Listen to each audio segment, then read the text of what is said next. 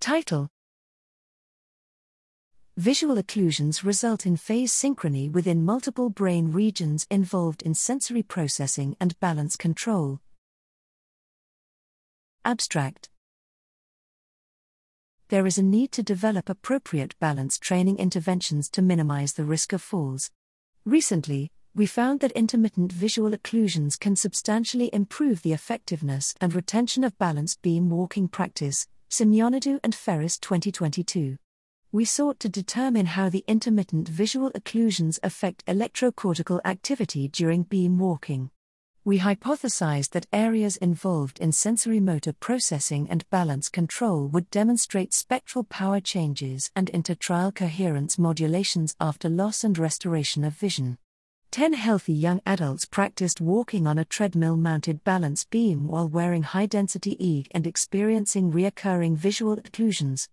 Results revealed spectral power fluctuations and intertrial coherence changes in the visual, occipital, temporal, and sensory motor cortex as well as the posterior parietal cortex and the anterior cingulate. We observed a prolonged alpha increase in the occipital, temporal, sensory motor, and posterior parietal cortex after the occlusion onset.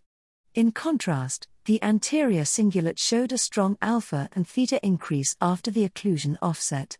We observed transient phase synchrony in the alpha, theta, and beta bands within the sensory, posterior parietal, and anterior cingulate cortices immediately after occlusion onset and offset.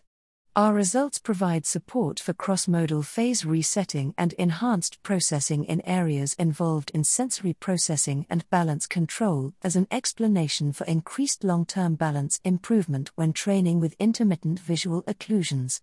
Our training intervention could be implemented in senior and rehabilitation centers, improving the quality of life of elderly and neurologically impaired individuals.